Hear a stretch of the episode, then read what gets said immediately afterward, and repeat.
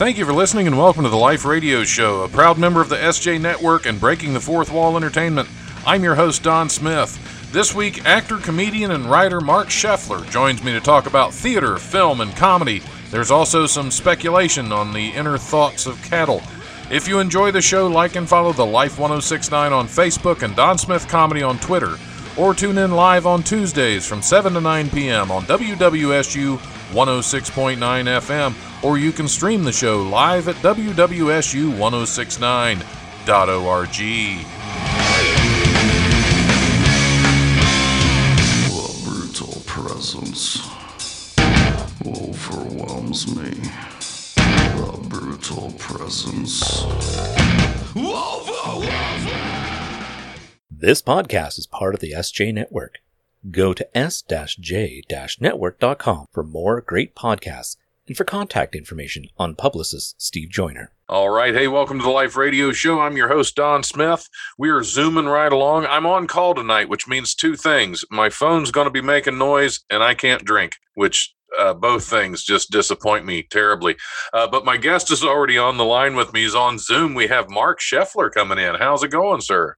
It's fine. How's it going there where you are in Ohio? It's it's not bad. It's a little cold out. We've we've had some snow on and off, but uh, not enough not enough to really be fun. Yeah. Not enough to make the roads slick so nobody can drive. Well, I grew up in Pittsburgh, so I'm quite familiar with Ohio. I used to go there a lot. My my dad was uh, was aluminum siding salesman. Oh, okay. He worked, yeah, I know it's it's funny on its own. Uh, he worked the whole tri-state area, you know, Pennsylvania, Ohio, and West Virginia. So I, as a kid, used to travel the back roads of all three of those states. Nice, nice. Now you uh, you started out as, as a stage actor in life, didn't you?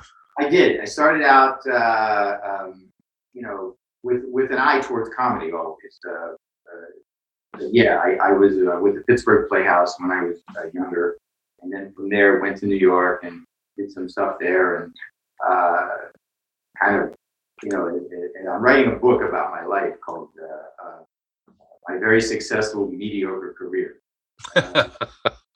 Uh, uh, but but I, I've had a tremendous amount of luck.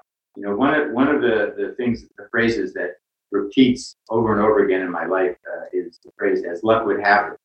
I just seem to at times to have been in the right place at the right time with the right people, and um, I, I was in New York and uh, got a got a call from my manager who said, "I have a movie audition for you," and I said, "Okay," and he said, "Go down to uh, uh, 45th Street between 5th and 6th." is the, the number of the building and the suite number, and uh, ask for some guy named Wes and some guy named Sean, and you'll read you for a movie. Read you for a movie. So I go down, I see these two guys, Wes and Sean, and uh, I read. And by the time I got back to his office, which was in Rockefeller Center, a few blocks away, they had already called and said we won him for the part. Oh, did- Nice. Did I mention that Wes was Wes Craven and Sean was Sean Cunningham?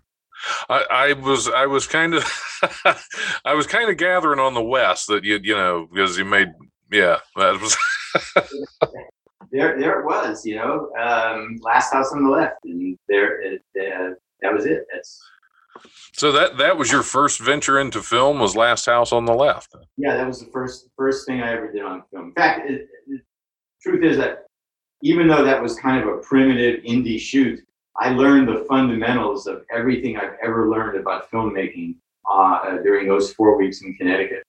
Uh, just everything i know today can trace back to something i've learned that i learned there Nice. Well, that's that's what I always love about the low budget indie movies is you you pick even if you're not doing if you if you have just one job on set, you're still you're everything else is happening around you. You're seeing all these all Oh, yeah. these things. Oh yeah, I mean, um, you just learn. You just learn. It was it was like, it was like a sponge, man. It was just the most incredible experience watching this thing happen, and not really knowing how you know what it would look like, how it would translate into film. Yeah, yeah. That's that's another. I, I like seeing a, a finished product after just being on set a little bit here and there, and then you see everything come together. It's a, it's always a fascinating process. It is.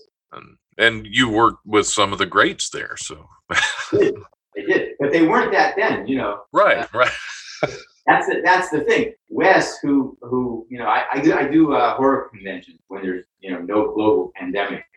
Uh, Right.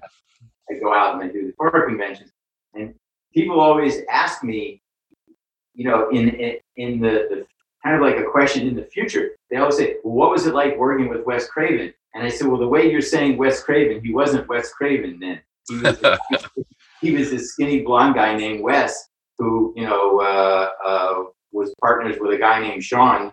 A little bearded guy, and uh, they they had scraped together with uh, some distribution money enough to make this film. So he really wasn't Wes Craven, and he was that was his first film. Oh, that that was his that was his first feature film. Yes, yes, Nice. yeah. That's that was his uh, that was his first film. So we were all kind of there learning together. Sean had made one film before that, a, a pseudo uh, documentary called Together, which was like this sex thing about uh, some sex research institute, and his dad played the professor, and uh, it was it was like I said, it was a pseudo documentary. But Wes had had been just editing, doing some uh, Steenbeck editing, had never directed a film or written anything. This was his first. Hmm. Nice. And you kind of you kind of made a turn and went into to more of uh I won't say strictly writing, but mostly writing. Well, what ha- what happened was I have to turn this Siri thing off. That's what you're hearing. I don't know why. Okay. yeah, I got more women in my life, um, uh, but who don't listen to me, which is great. My my wife has both Siri and pro and Alexa programmed uh, to when I say something, they say, uh, um, "Why are you busy? You can't do it yourself." Yeah. Hey, you know why? You know why Alexa isn't Alex, right? uh, I do not. Okay, because if you said Alexa, you know, if you said like uh, Alex, turn on the lights, you'd get back just a second, honey. It's almost halftime. Um, so yes, I did. I went into that. That's again go, going back to what I learned on Last House. I came away from that experience with a with a strong desire to not just be an element of a story, but to actually write the stories. I wanted that, that's I, wanted to actually write it, you know. So uh, that's what I did. So rather than be one of the characters, you wanted to write it and be all the characters. I, I wanted to, yeah, I wanted to be completely uh, uh, bifurcated and schizophrenic and and be everybody instead of just one person. Yeah, which is which is fun. That's Well, you know, it, it it's a weird thing because um, the way I be, actually became a writer, the way I, the, the, the again, as luck would have it, um, I was um, running around town doing commercial auditions and feature auditions. To town being New York City, uh, uh, doing that. Then I get Last House, and uh, uh, it becomes, uh, you know, we, we saw it. David Hessen, Fred Fred Lincoln, and I saw the movie at a screening at a Filmways screening house. And we, we came out of there saying nobody's ever gonna fucking watch this thing. It's just there's, no way. It's like it's gonna come and go like like uh, thieves in the night. So it comes out and uh, Hallmark Releasing releases it in the Boston area, which is where they were from, uh, and they put it in drive-ins and you know had very little press. They were they they had done the it's only a movie, it's only a movie campaign, which was kind of compelling. And then what happened was uh, uh, Roger Ebert wrote a review, uh, gave us three and a half stars out of four. Hmm. He writes this amazing review of the film, and then like suddenly overnight, it's one of the top ten films in the country. nice.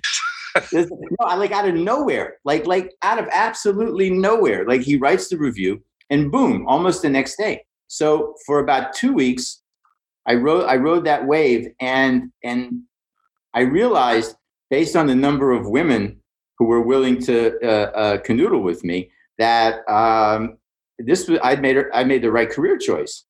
You know, but but you know ev- everything goes up goes down, right? So the, Right. the the film has its mini run, and uh, uh, the canoodling stops, and I'm saying to myself, "Wait a second, I don't like this." Uh, so I'm at a party one night, and I see a guy who's talking to a beautiful woman, uh, like a model type. And I overhear the conversation, and he's uh, he's like wrapping her around with these words, like he's a writer and uh, he's working on a story and he's fleshing out a concept and he's you know got plot points and you know rising action. I mean, she's like like throwing out all these words, and the girl is like she's like hypnotized by it, and they end up leaving together. So I said to myself, I can do that. I can tell girls I'm a writer. So I went out and I bought a bunch of books about writing. and I learned all the words. I learned, you know, plot, climax, uh, narrative, subplot. I learned all the words. I learned what they meant. I learned, you know, enough where I could bullshit. You know, my dad was a siding salesman. I could bullshit my way through it. So I go around to parties and I'm like doing it. And, um, you know, it's working. I'm doing great. So I'm, I'm in an audition at uh, uh, uh, Lee Lacy's in New York, and Lee Lacy. You ever see that? Uh, you know the famous Coke commercial with Mean Joe Greene and the little kid. Yeah, yeah. Okay, so Lee Lacy was the guy who directed that commercial, won a Clio for it, and I had I had auditioned for him a few times before, never gotten anything, but he and I had kind of a rapport, uh, uh, and he would always bring me in. So there's one particular commercial, you know, I'm in the his waiting area, and I'm like talking to this girl and talking to her and doing the writer thing. And he sees me and he, he, he, says to me afterwards, Hey, I'd really like to read that, what, you, what you're talking about. You know, I have an office in California. I got an agent at William Morris. I'd really like to read it. it sounded great. So I said, look, Lee, we're friends, right? I said, I'm completely lying. I'm just, I just, I, I just do this to get laid, man. It's just, you know, it's just a thing I do. He said, well, is it working for you? And I said, yeah, all the time. He said, then you're an idiot. I said, What do you mean? He said, Dude, if you can get women to drop their pants for words coming out of your mouth, you're aiming those words in the wrong place. He said, You got to start, you actually have to write something. So he got me to write a script uh, uh, based on an idea I had. And he sent it to his agent at William Morris, uh, uh and the guy sold it to NBC. So, like, suddenly uh, he called me up and he said, Hey, script sold. Uh, how'd you like to move to LA? And I said, Well, sure. and there I was, like, sold the first script I ever really wrote. And uh, suddenly at uh, 27 and a half, there I was living in Los Angeles. Huh. That that's I, I love the honesty that the only reason you started it was to get laid. That's oh, please, that's the only reason I went into business. I told you, man, I wanted to live like a teenager with a big allowance. I wanted to. When I left college, I went. I actually went to college for a couple of years, and I went to I went to Louisiana State. Uh, I actually went to college with David Duke, uh, famous oh, American civil yeah. rights activist. Uh, so so um, I quit uh, and and left college, and I had three life goals. Uh, I wanted to uh, smoke as much marijuana as possible. I wanted to sleep with as many different women as possible, and I wanted to make just enough money to afford the weed and the women.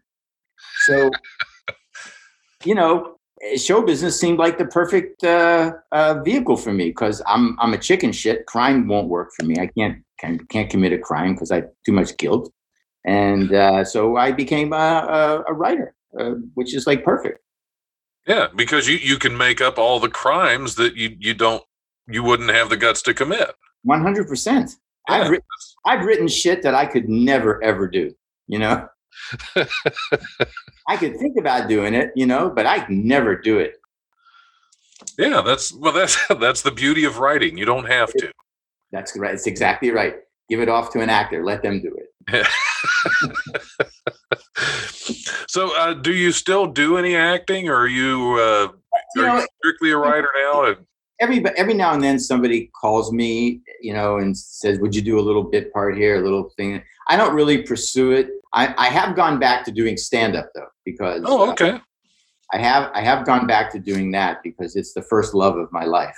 Um, and and I don't know if you know the story if if, if, uh, if Steve told you, but um, when I was ten years old, uh, coming up on the uh, my birthday, my my dad said to me, uh, "What do you want for your birthday?" So I said the Three Stooges, and he got them for me uh, he my, my dad hired the Three Stooges to perform at my 10th birthday party. Oh wow! yeah, so, so, he was a very successful aluminum siding salesman. So, yeah. uh, so anyway, I'm at I'm at a place uh, do you know Pittsburgh at all?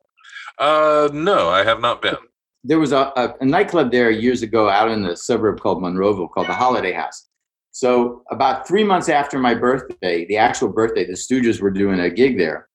Uh, it was Moe and Larry, and then Curly Joe DeRita. So uh, my dad rented out the place on a Saturday afternoon, paid them a fee, and I had a big birthday party there. So w- during the party, in the middle of their act, they they brought me up on stage, and I was like a stoogeophile, so I knew all their shit, uh, and I was inter- doing doing their material with them, and they were surprised, and you know I was thrilled. But what what happened was there I was on the stage, and I couldn't see because the lights were in my face, holding a microphone, speaking into the microphone, and hearing laughter come back at me, and it was it was that that music of audience laughter, and there's mm-hmm. nothing like that. I don't know if you've ever been on stage, but Oh yeah, yeah, there, there's the, the audience laughter is is for me like a cathartic. You know, it's music. It's like a blanket. It embraces me, and and you know, it, it feels really warm, and and I felt that for the first time then, and that was pretty much the day when I I you know I didn't uh, intellectualize it because you know I was fucking ten, but that that that's when I said to myself, I know what I'm doing in life. I, this is it. This is it, it. Doesn't get better than this, and it still doesn't get better than that.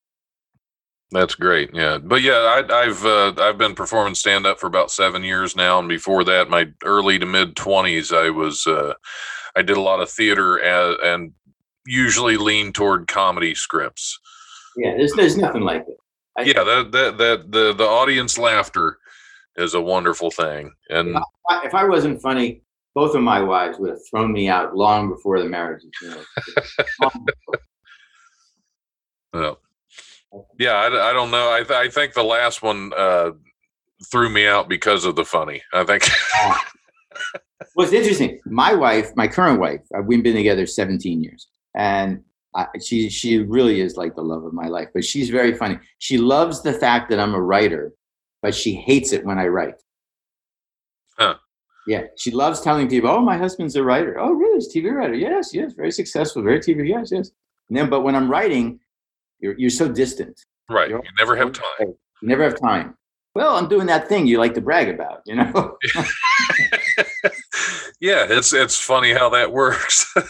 you like to, you know, it's the thing that got that got us this house, and it, you know, pays for the cars and everything. Yeah. It's, it's that thing that you know that I do. yeah, my my wife stopped going to all my sho shows and just assumed that all the jokes I told were about her. That's a good one. And I and I told her it's like they're not all about you, but you know, a lot of them are, but not all of them. Well, my I, I happen to be married to a particularly amusing individual. My wife is a Colombian woman, and uh, she she's a woman of extraordinary emotional extremes. She's either at my feet or at my throat, and not enough time in, not enough time in between. So you know, yeah, my my wife was Indian. So, Ah. yeah. A lot a lot of stories there too, so I can only imagine. yeah, it's it's it's been a wild ride. So But but fun, yeah, it's fun probably. a lot of times, a lot of times, yeah. Mm. And then, of course, I th- I think buying buying into the comedy club and becoming part owner of the comedy club was really that that was the last straw for her. This then I really was never home. Well, Yeah. we all make our decisions, you know, and our choices. And why did I ever make that one? But I don't know, but uh, tune in next week on uh, online therapy, and we'll find out. yes, I think that's what that's what we've turned into.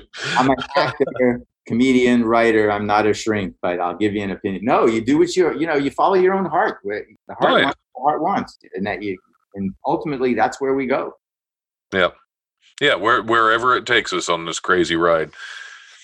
But uh, you you've written a lot of a lot of TV show, series. I'm seeing on here, "Who's the Boss?" Charles in Charge, Harry and the Hendersons, which I forgot was a TV series. Yes, it was a TV series after it was a movie, and Yeah, I remember the movie. I don't know. I, I don't remember the series that well. um, it was like the movie, only stretched out. it would have to be.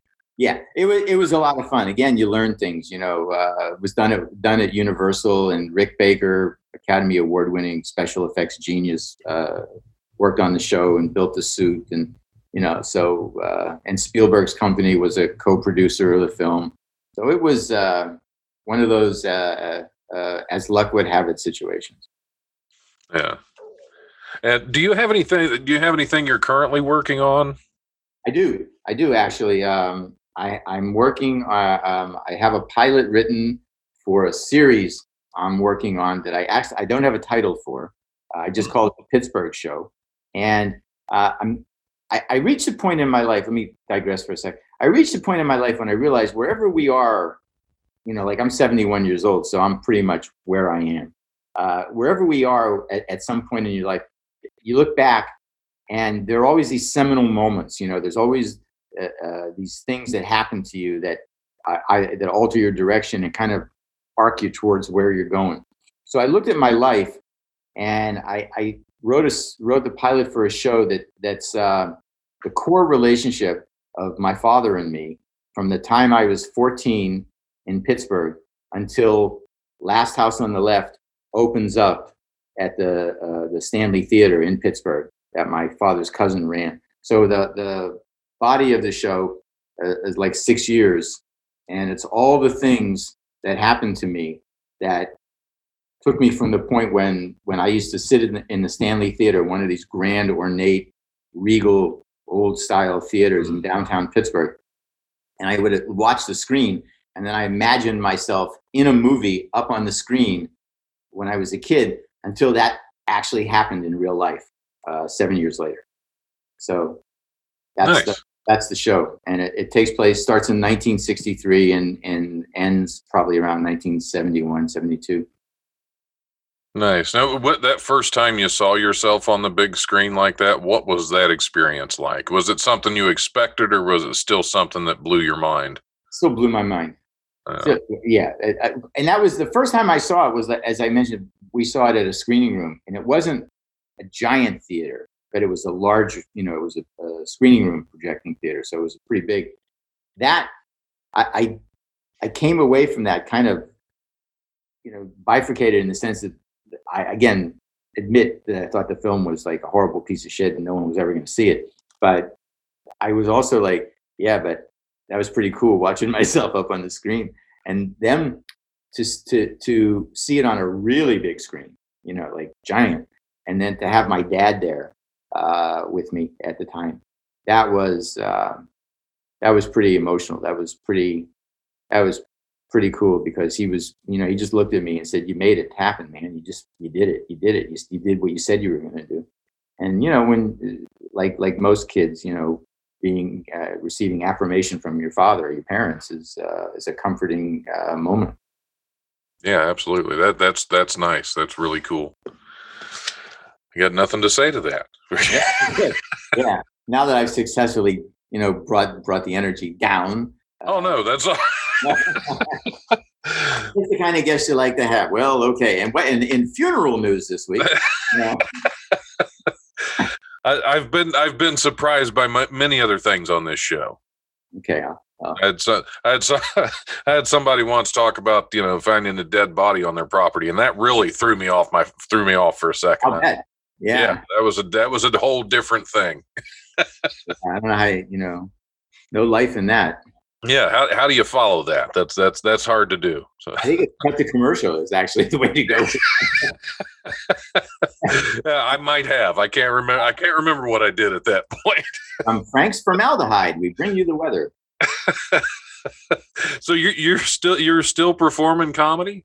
Well, I what Well, I mean, once everything you know, you know, you plan to once we're allowed to again. what what happened was uh, a few years ago I got hit by a car in in November of uh, 2015. I was walking home from a Trader Joe's in my my neighborhood in Toluca Lake, and uh, apparently a guy uh, uh, uh, came driving behind me. I got hit from behind, and um, I, I was injured severely. Let's just put it like lots of broken shit, and you know, spend time in the hospital. And, and just in case anyone's curious, getting hit by a car really fucking hurts. Okay, it's it's it's not like a stunt person in the movies. It really hurts. So I was in the hospital and they were giving me uh, uh, pain medication, and and uh, I you know I'd be okay, and then they'd give me the pain medication, and you know, nature took its course and I kind of go off into the ozone. And I found myself every time that happened, I found myself at that time uh, uh, reliving my stand-up days back in the uh, 70s, right? With you know, because I'm part of the comedy. I'm an original paid regular at the comedy store. You know, my name's on the wall. Oh, nice. Has been for 40 years, and my my crew. I'm, I'm part of that uh, uh, kind of famous uh, class of 77 with Robin Williams and David Letterman and Jay Leno and Tom Dreesen and uh, George Miller and St- uh, Skip Stephenson all those guys. You know, we were, we're all started right around the same time. Wow. And so I would find myself uh, time tripping, you know, just because those days were so much fun. I mean, literally so much fun that it, it took my pain away. So as I as I got better, as I became more mobile, I I started writing uh, uh, an act and jokes, and I I've been before the pandemic. I had been doing it for a couple of years around clubs around LA. I did a couple of gigs in New York one year and one one holiday season, and I was uh, you know going going strong. And then the the the pandemic uh, happened, and we were my wife and I were live uh, pre-pandemic. Uh, her family's from Colombia, so we were spending maybe five six months a year there in in increments of two and three months at a time, or two months, whatever. So I was doing it, doing performing when I was back in LA, and then going off to Colombia and writing, and then coming back, and then we got back last February, uh, February 16th, I believe, and then everything just shut down. So Yeah. you know, uh, haven't done anything except from some Zoom shows. Did Did you ever try to Did you ever try to do a comedy show in Colombia? Um, I no, I haven't. But I, apparently, my my wife's family finds me quite amusing. Uh, so That's good. yeah. But, Amusing in a good way, or in a, amusing amusing- as, a, as a typical son-in-law would be amusing too. no, no, no, amusing in a good way. Uh, Okay, okay. like like I know the difference between polite laughter and real laughter. You I'm sure you do too. You know, if you've been on stage at any time, you know the difference between you know a polite chuckle and you know you really manipulating them and making them laugh when you want to. Yeah. So, uh, I, I yeah. So no, uh, uh, and I and in Spanish too, which is interesting because uh, uh, I don't think I speak great Spanish, but they do. So. Hmm. But I'm, I, I plan on as soon as uh, clubs open up and I get my vaccinations and there's an audience, I plan on going right back to it. Nice, nice. Because there there are a few places right now. I know Wiley's here in Dayton. We we opened up, we're just very very limited seating right now. But Yeah, I I, I, won't go back till I've had my vaccines. I just yeah, yeah, I love it, but you know, not more than living, not yeah, not more than life itself. not more than life itself. I, Yeah. I uh, so I'm gonna I'll be cautious and be safe, but uh, I plan on going back to it. awesome, awesome. Uh, what, do you do you plan on doing any touring across country or just sticking sticking to uh, L.A. and I, I'm open to anything. You know, uh, I'm I'm a trooper. Uh, I I just I just love the juice, man. You, you know, you've been on stage. You know, I just I just love it. I just love the juice of being up. I love being the center of attention for a few minutes. I love goofing off. I love playing with people, talking to people, having fun. You know. Yeah. Yeah, where, where you said comedy was your first love, mine's that mine's actually live theater. Oh That's yeah. I started. That's that's where uh, that's how I got into comedy. Is I didn't have I didn't have the time to you know devote three four months to a theater production. So that's why I started performing comedies. I still wanted to be on stage. Yeah. There's nothing like it. Yeah, I'm sure there are, but for people like us, or you know, if you if you feel that thing, and uh, then that's what you got to do. Yeah. Because that beginning of 2020, I was going to take a break from comedy and and start getting back up and doing doing a little more theater. And as soon as I made that decision, everything shut down anyway. So now still can't get out and do any theater. You know, it's funny. I I have a lot of uh, millennials uh, friends that, who are comedians because that's they're mostly who the, the the lion's share of comedians these days are these Yeah. millennial uh, guys and girls, and a lot of them were complaining when everything shut down. You know, uh, oh, I'm not going to be performing. Well, start writing, man. Fucking write. Yeah. Pandemic's not stopping you from writing. You know, write jokes. There you go. Yeah, that's Learn what punchlines are. Yeah, there's a lot of them that still need to do that. yeah, but yeah, I- read about it. Watch, why I said watch some actual comedy. And Yeah, that's why I said that. yeah, they're all sweet. They're all sweet kids, you know. That, that that could, but a lot of them wouldn't know a fucking punchline if it came up and hit them in the face. It just I've, I, I've followed a, a few on stage that way, and it was there. There was a one guy I followed. I, I couldn't help myself. I was in a bad mood anyway, and I kind of tore him up a little bit when I went up there because he would he would tell a premise and chuckle to himself like he knew what the punchline was. He Right. just wasn't sharing it. Right. Yep, that's it. You got it. they, seem to know something that that that the audience doesn't, and uh, Yeah, it's like unless you're Andy Kaufman, that doesn't work. yeah, and you know, you know, it's like one of one of the things I've noticed is that these young guys, these, and mostly young guys, but some of the younger women, every one of them that they, they do they do material about masturbation. Yes. like that's their thing right so i was up on stage one night and i was talking about them doing masturbation jokes you know and how i don't really do masturbation jokes because i got a woman comes in once a week helps me out there. So uh, um, i said you know you you show me a millennial comedian who doesn't do jokes about masturbation and, and i'll show you a prius that's never been in a whole foods parking lot. They laughed at that. I said see now that's a punchline right. That's that's what that is. what that is. So it, it's fun. I have very good, you know, some friends that, that I help kind of mentor a bit and help out. So uh, it, it's it's fun. Yeah, well, I think we are going to take a short break uh, right now, so I can break things up for. Uh, I I don't know how much of this can go out on the radio. I'm going to have to do quite a bit of edi- editing, which is fine. I will get that done. But but see, now I've told on myself. Now when I edit everything off, yeah, they're going to be wondering what I edited. There you go. And you make us the international man of mystery. Yeah, yeah, that's yeah. They're that's going to give you so many more hits on social media because they're going to be wondering who is this dude. Who is this guy? What did Yeah, who is yeah, it's just what what all did he have to edit out? Is there something we need to know? And you just keep that mystery about us. Well, and that'll that'll that'll just lead us into the next big thing. There we go. All right, we're going to take a break. We'll be back here shortly on the Life Radio Show uh, with more with Marc Sheffler. So don't go anywhere. So I was just, I was just lying in bed and I was thinking about something.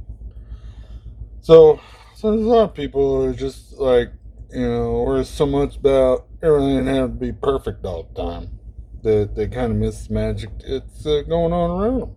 Like, some people just get so caught up, you know, trying to, trying to cross their I's and dot their T's that they kind of miss the, the whole point of the sentence entirely. So, you know, stop waiting for everything to be perfect just sort of enjoy what you got. Okay, I'm gonna go back to bed now.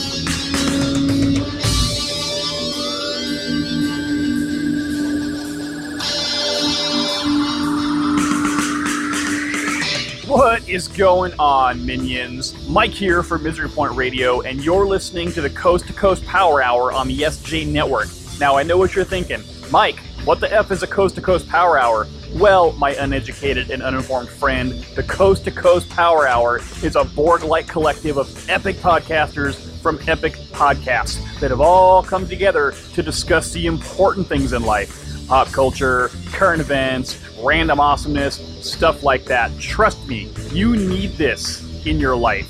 For more information on this show and all the shows on the Coast to Coast Power Hour, as well as on the SJ Network, reach out to publicist Steve Joyner at www.s-j-network.com or stevesjnetwork at gmail.com. No need to thank me. I'm just out here, you know, changing lives. Hey, this is Don Smith. I want to take a minute to tell you about The Devil's Apple, a new book by my friend William Morris. It's the true and brutally honest story about Bill's own battle with addiction. It was written for those struggling to overcome addiction as well as those watching a loved one struggle. In Bill's own words, you work just as hard to be an addict as you do to be clean and sober. You can find The Devil's Apple on Amazon.com, and for a limited time, you can get it for free on the Kindle app. Hold on, wait a minute, wait one second. I think I'm onto something here. This is pure snow. It's everywhere. Have you any idea what the street value of this mountain is? Charles. Wait a minute, wait a minute, hold it.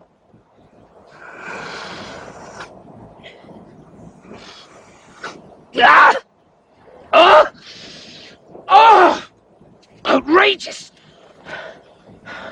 I think I froze the left half of my brain. Look! I can't move my right arm! All right, hey, welcome back to the Life Radio Show. Uh, feels like that was a short break, but uh, you know, it's it's the average length. We're all we're all just average average length here on the Life Radio Show. Uh, my guest is still zoomed in with me. Marc Sheffler uh, has decided not to just hang up and go to, get on with the rest of his evening, which I appreciate. Oh.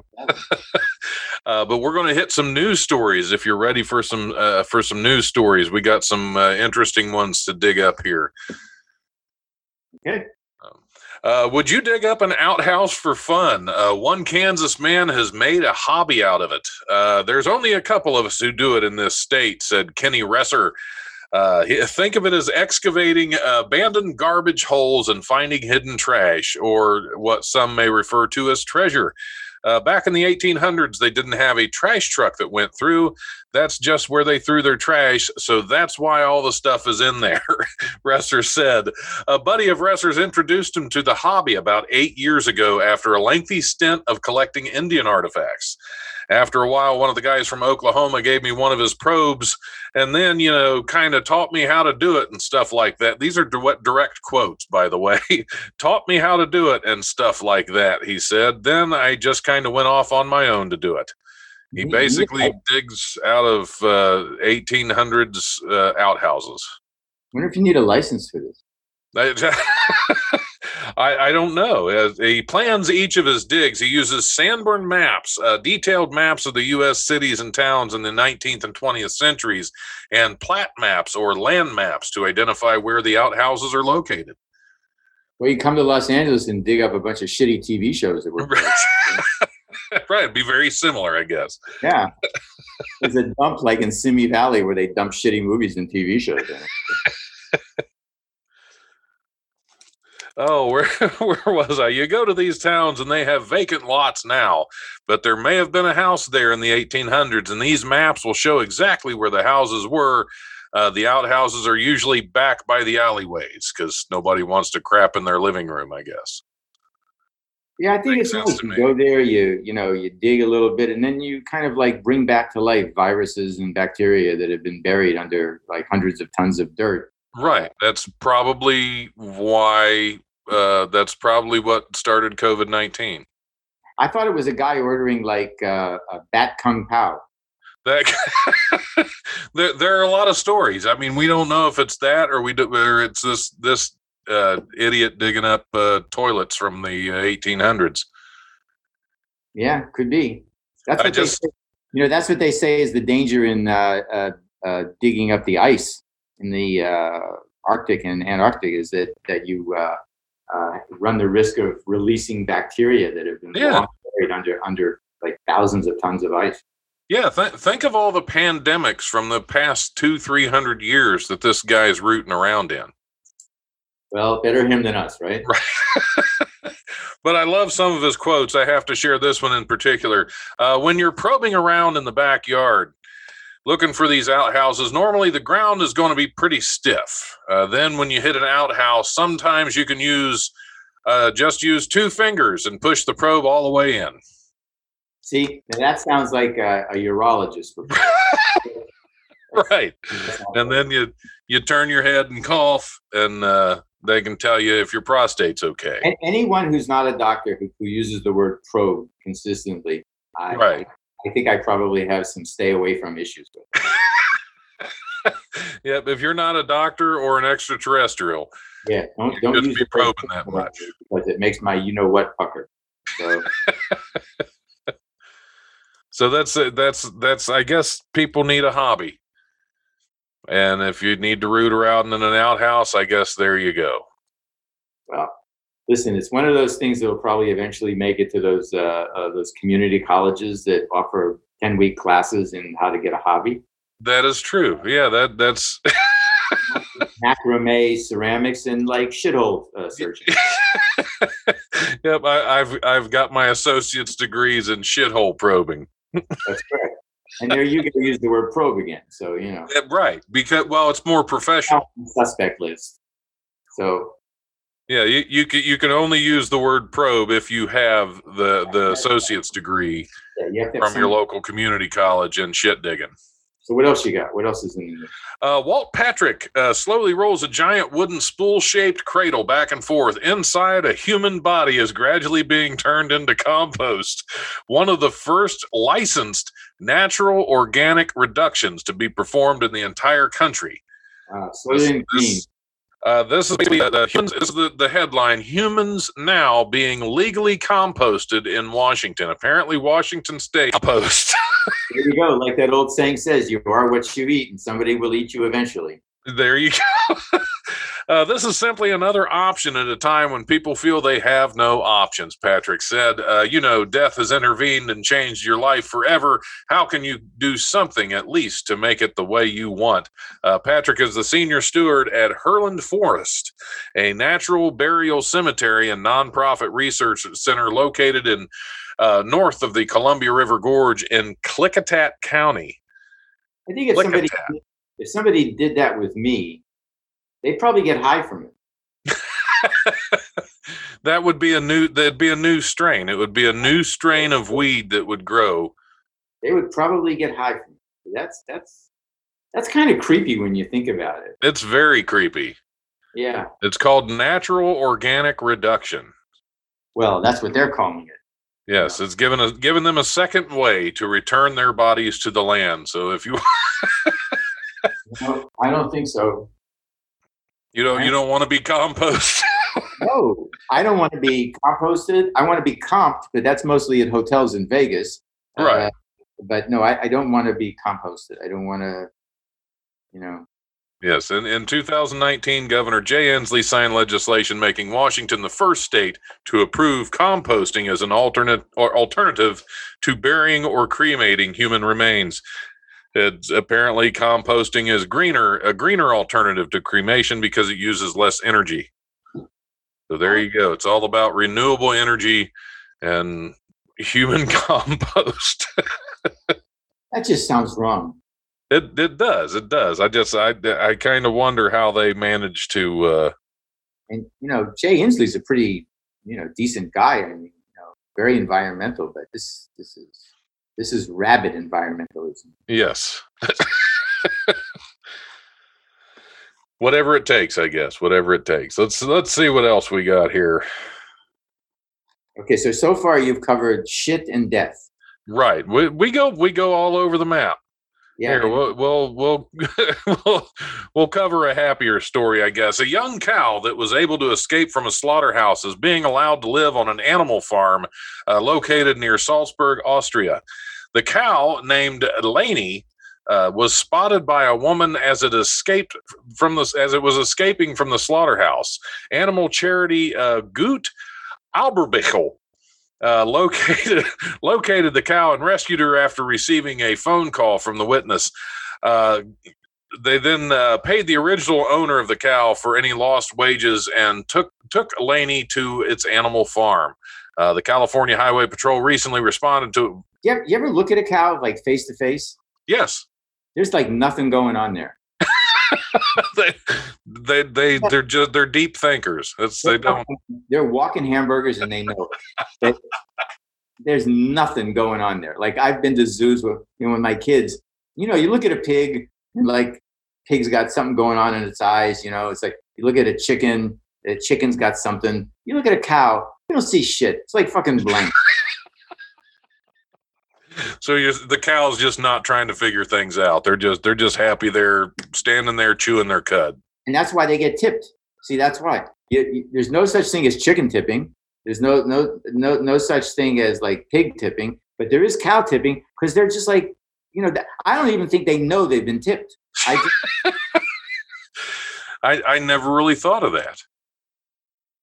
oh, I have too much time on my hands. So Yeah, that's I I never thought of, of chicken tipping. That would that's I'm gonna you can't tip a chicken because they don't they don't sleep standing up. they don't stand still. They don't sleep standing up, right? You know, uh, I, I you know horses. There's something going on there. Uh, uh, and you know, certain animals, like fucking cows. They just you know, look at them, go, hey, nothing, nothing. They don't respond. Here, cow. Here, cow. Nothing. They don't. Yeah, do they don't they don't come running unless they unless they see you're pouring uh, slop in a trough. That's it. Yeah. That makes sense. That makes sense. I just I've never I've never put that together. I've I've I've looked at a cow before and you're right. It's just a very blank stare. Completely There are blank. no wheels a turning. They're not that's why you wonder how one of them escapes. Is that is it that one clever cow that decided There you go. Hit the gene pool. Top it in gene pool. I got out. You know, boo, motherfucker. I got out. That's why I'm glad there was somebody there to save the one smart cow. That's it. You know, like you remember the company Borden, right? Oh yeah. Borden Dairy. Like was it Elsie the cow? Was the name of that cow? Yes. Yes. Yeah. So there was it was you know anthropomorphized and cartoons and had a voice. Everything. and then you get to the real cows, and they're like nothing like that. Yeah. and it's it's a little bit of a disappointment as a kid. It's a huge disappointment. Yeah. It's one of those things that said, you know, life isn't what you think it is. Yeah, and I'm going to retract my previous statement about saving the smart cow. That's the last thing we want to do. That's right. Because, you know, once a cow figures out that, you know, it's basically a walking hamburger, we're in big trouble. Oh yeah, because they're big animals. If if they decided to rise up and revolt, it's going to be hell to stop them. That's the thing. The bigger they are, the dumber they are, and for good reason. So yeah, we we don't want the we don't want those high level thinking cows out there. We want the uh, we we want like your average cow, you know, all doped up on Ritalin or something. Like it's not you know Bulls concentrating real hard on something. bulls are just a step above that. Bulls have two emotions. They're horny and they get pissed. That's Yeah. it. Horny and angry, just typical male. That's it. That's right. There's no no such thing as a happy bull, right? There's no like kick back, laid back. You know, hey, I'm a bull. I got horns, man. You know, like no shit. I'm, that's all right. No, um, I'm, I want to bang a, a Bessie, or I'm gonna fucking gore you. That's it. yep, yeah. Get get that little asshole with the red cape. We're taking him out. That's it. What a job, bullfighting, right? What do you do for a living? I'm a bullfighter. Really? Oh. Yeah, they tried it with cows, but they just stood there staring right. at them. They just they let you stab them. Right. yeah, there wasn't wasn't a lot of sport in that. No, there's none. There's none. They don't move, these cows. It's like, you know, nothing. They don't go anywhere. You know, you see these uh, old westerns, you know, these cattle drives. Can you imagine that if, if they don't like send the dogs and the cowboys with the guns and, the, and the, these cows are just like stand still in the middle of the plains. Yeah, they wouldn't have any idea where to go. Nope. So, thank God for cattle rustlers, I guess. Yeah. well, not the rustlers; those are the bad guys. You want the cowboys, not the not the cattle rustlers. Were there ever any pig boys? I'm curious. There should be. There should be. That whole cowboy thing, you know, is very limited to one animal. Yeah, but but they ride a horse, And they ride horses. I was about to say they should have called them horse boys right? or horsemen or something. But no, they stuck with cowboys. Now, the one that I always liked, well, uh, speaking of Western jargon, was cowpoke. Right, right. What does that mean? That's You're- that's that's got to be close to you know that's got to be close to tipping. That's got to be close to cow tipping. I think that's sexual tipping. Yeah, yeah. That's that's not. yeah, I don't, I don't, want to try a cow poke. Uh, Yeah, because go and poke a cow. First of all, they don't even feel it. That's number one. You know, that's why they had to invent the cattle prod because people kept poking them and they didn't fucking move. Right, So hey, it needs to just a mild nuisance, and yeah, I don't know. My uh, uh, grandmother's family in Pittsburgh, they owned a meat packing plant uh, back in the day. And I remember going there and, um, you know, like my mother would go there like three or four times a year and just load up on stuff. And uh, it was, I said, it was a slaughterhouse. Uh, and it was really weird because none of these cows were complaining. You know, they were just, "Eh, okay, you know, walk over here, bang, gone, hamburger. That's it. right, right. They were they weren't worried about animal rights, No, and and of all and of all things, they should be. they. I would think they're the most. Uh, I, I'm not sure. Do you think? You think cows are like the most uh, assaulted an, uh, domestic animal? Probably, right? I would imagine, yeah. The most mass murdered domestic animal. Right, because they line them up and everybody's just cool with it. They line them up, march them in, kill them all, and we're just like, oh, delicious. Yeah, right. Okay, what else you got in the news there? uh, I was trying to make that a feel good story, and it didn't end up that way. And not if, not if you're the cow. Uh, six trapped manatees. we'll go with the sea cow now. Six trapped manatees were rescued at Pine Island Conserva- Converse. It's supposed to be conservation area, but they actually have it written as conversation area. But some journalism person really caught that one. Right. Uh, the pine. I'm going to go with what it says because it has it twice. Uh, six manatees were rescued at Pine Island Conversation Area in Florida by the Florida Fish and Wildlife Conversation Commission. What does that mean? They just sit around and talk about it? I'm, I, I hope it's the wildlife talking Yes, because they need to communicate better. I think so. That's a good one. Especially down in Florida, we got all these humans encroaching on their land and uh, and their their habitat. They need to be able to express their needs a little better. Yeah, Florida. It's like a free range nursing home in a swamp. Yeah, yeah I just love the Wildlife Conversation Commission. Uh, the FWC Fish and Wildlife Research Institute posted photos of the rescue on Facebook Thursday and noted that the manatees likely got into the refuge system by swimming over a concrete uh, weir uh, during a high water event that later didn't allow them to swim out because it didn't say yet where they were actually trapped Ah, that's but like, it just but it just explained how they got out of where they were trapped but didn't tell us where they were trapped like the manatee version of Hotel California. You can check in, but you can't check out. yeah uh, five of the six manatees were rescued first with four of them released back into the wild following a health assessment the fifth manatee is being rehabilitated at jacksonville zoo and gardens the sixth manatee was rescued the next sorry was recused who wrote this holy cow Well, Holy a sea cow. Maybe that, maybe that was the smart manatee. I mean, Maybe that manatee didn't want it, just said, I'm done with you guys and I'm recusing.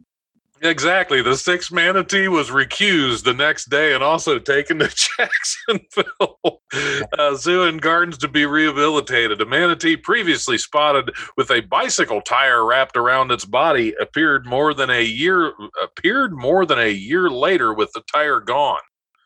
So it figured out a way to get it off himself.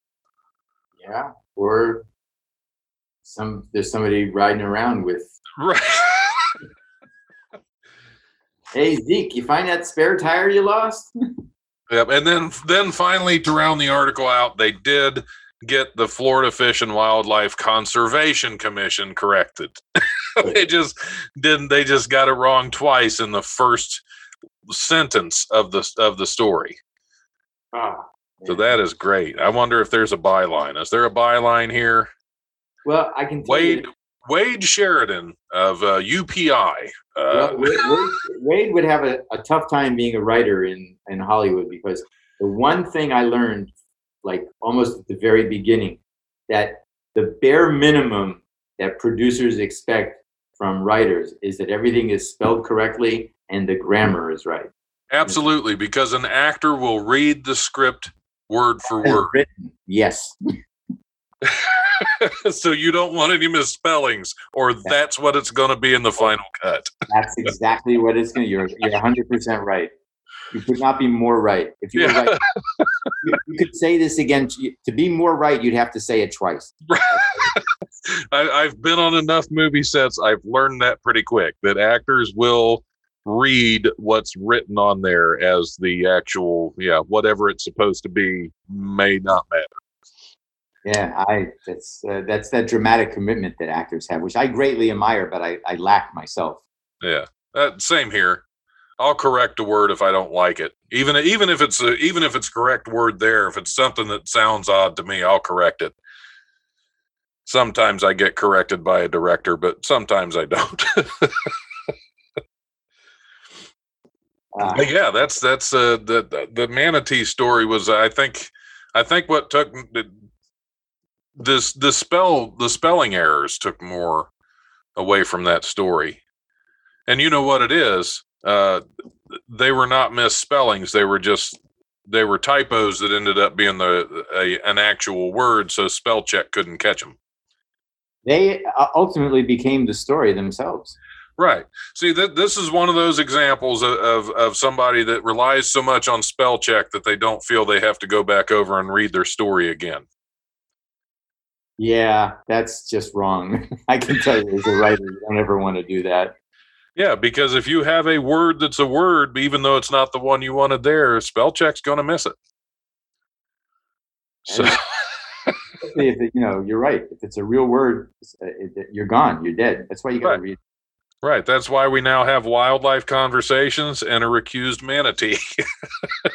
But I still think the recused manatee is a is is a legit thing. I oh, you you don't think that was a typo? That could have been an actual. Okay. I can see a manatee recusing itself. You know. Yeah.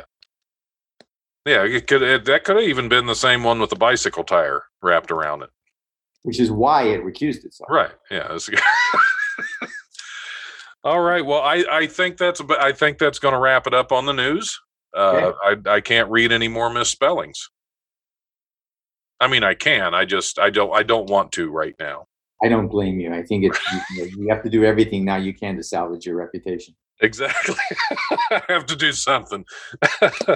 well, thanks for being on the show. I'm going to give you a couple minutes right now. Uh, if you have any social media you want to put out there, anything, uh, you know, I know you said you're working on another pilot. Anything you want to promote? Uh, again, this a couple minutes. You can do exactly that. Um, let me see.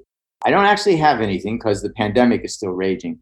So I, I promote what I would promote is uh, um, people wearing a mask and uh, not infecting uh, themselves or their friends or their loved ones, and to please everybody be safe, get the vaccine. It's, it wasn't developed in a minute; it was developed over years. And how could that happen? COVID nineteen just came out, yes, but they were scientists had been working on the mRNA process since the first SARS va- uh, virus appeared. So I, I want I don't want any more people to die from this thing. It's, it's it's I think people should do whatever they can. That that's that's what I would be promoting is good health and uh, uh, logic and reason. that that's those are all great things to promote. Absolutely, and yeah, we want to we want to be done with this so we can all get back to the things we enjoy doing. Yes, yes, we have And to. the, the vaccine, uh, the, the the issue with that is they aren't promoting it in a way that that people that don't understand the processes can understand it. I think you're right about that. Actually, I think it needs to Because be. yeah, pe- people that don't know that this, I mean, the process by which they arrived at it has been around for a long, long time. quite a long time since the first SARS. Uh, and, and I got all this information. I my best friend is uh, one of my best friends is for like forty some years is a doctor, also a great comedian, Bill Miller. Uh, Oh, okay. In Chicago, like an extraordinary comedian. Been friends since our comedy store days, but he's an actual doctor. And he I explained it. not know that because I've I've been a fan of Bill Miller's comedy. I, I Well, he's Dr. Bill Miller. That's you know, he's uh, oh okay, Yeah. so so uh, he's out of Chicago. So make sure we're talking about the same guy. right. Uh, yeah, it's, it's Bill Miller's fairly common name, so I'll make sure. yeah, Bill- Billy, Billy and I have been friends forever, and uh, he explained it to me when I asked him about, you know, this thing is happening so fast. He said, no, no, no, it's, it's been around for a long. This whole Yeah. this mRNA process has has been developing. So they they now have focused it and and aimed it at COVID nineteen, and that's how they were able to develop it so fast. And it's also how you know the the technique is is fairly well known, which is why there are several different vaccines. You know, Right. uh, that, that that have been going. But that's what I would promote. I would promote sanity and good health, and be around to to see your children grow up and your parents get old, and you know, not not succumb to this horrible disease. Absolutely. Well, I, I appreciate you being on the show. It's been great talking to you and getting to know you. And uh, uh, hopefully, we'll we'll have a pilot coming out soon, Soon, I'm hoping. You know, and- and we can all get back to normal, and we can get back up on stage and make people laugh and get that lifeblood thro- flowing through us again. I need to get up on stage, or my wife's going to throw my scrawny little ass out of the house. Yeah, that wouldn't be good either, especially now, because where are you going to go? I'd go to the garage. So, Oh well, that works too. If you, if you not that far, then so you'll be okay. Okay, I'd, I'd lot lot off my shoulders. I don't have to worry about you. all right, man. You take care. All right, you too. Thanks a lot. Uh, thanks for listening to the Life Radio Show. Like I keep telling you guys, if you're going to keep listening to me, I'm just going to keep making these. All right, have a great night.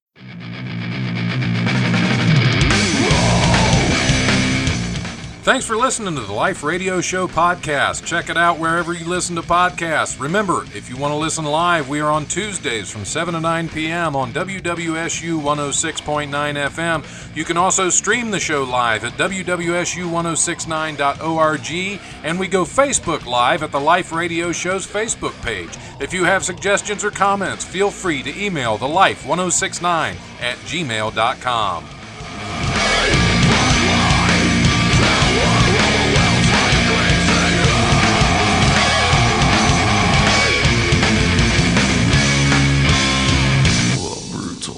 presence overwhelms me. The brutal presence. Really? Why did why do they why do this I don't understand why this article does this throwing out stuff. It was California Highway Patrol to do a straight highway. It was occupied by a group of scouts. Uh, Traffic was out and motions of California just at the end of this article from Salzburg, Austria. Yeah, that's, so he's the cows people. Yeah, so just walk out and soon like big wall cover the posters of Sea House so nobody'd think anything of it.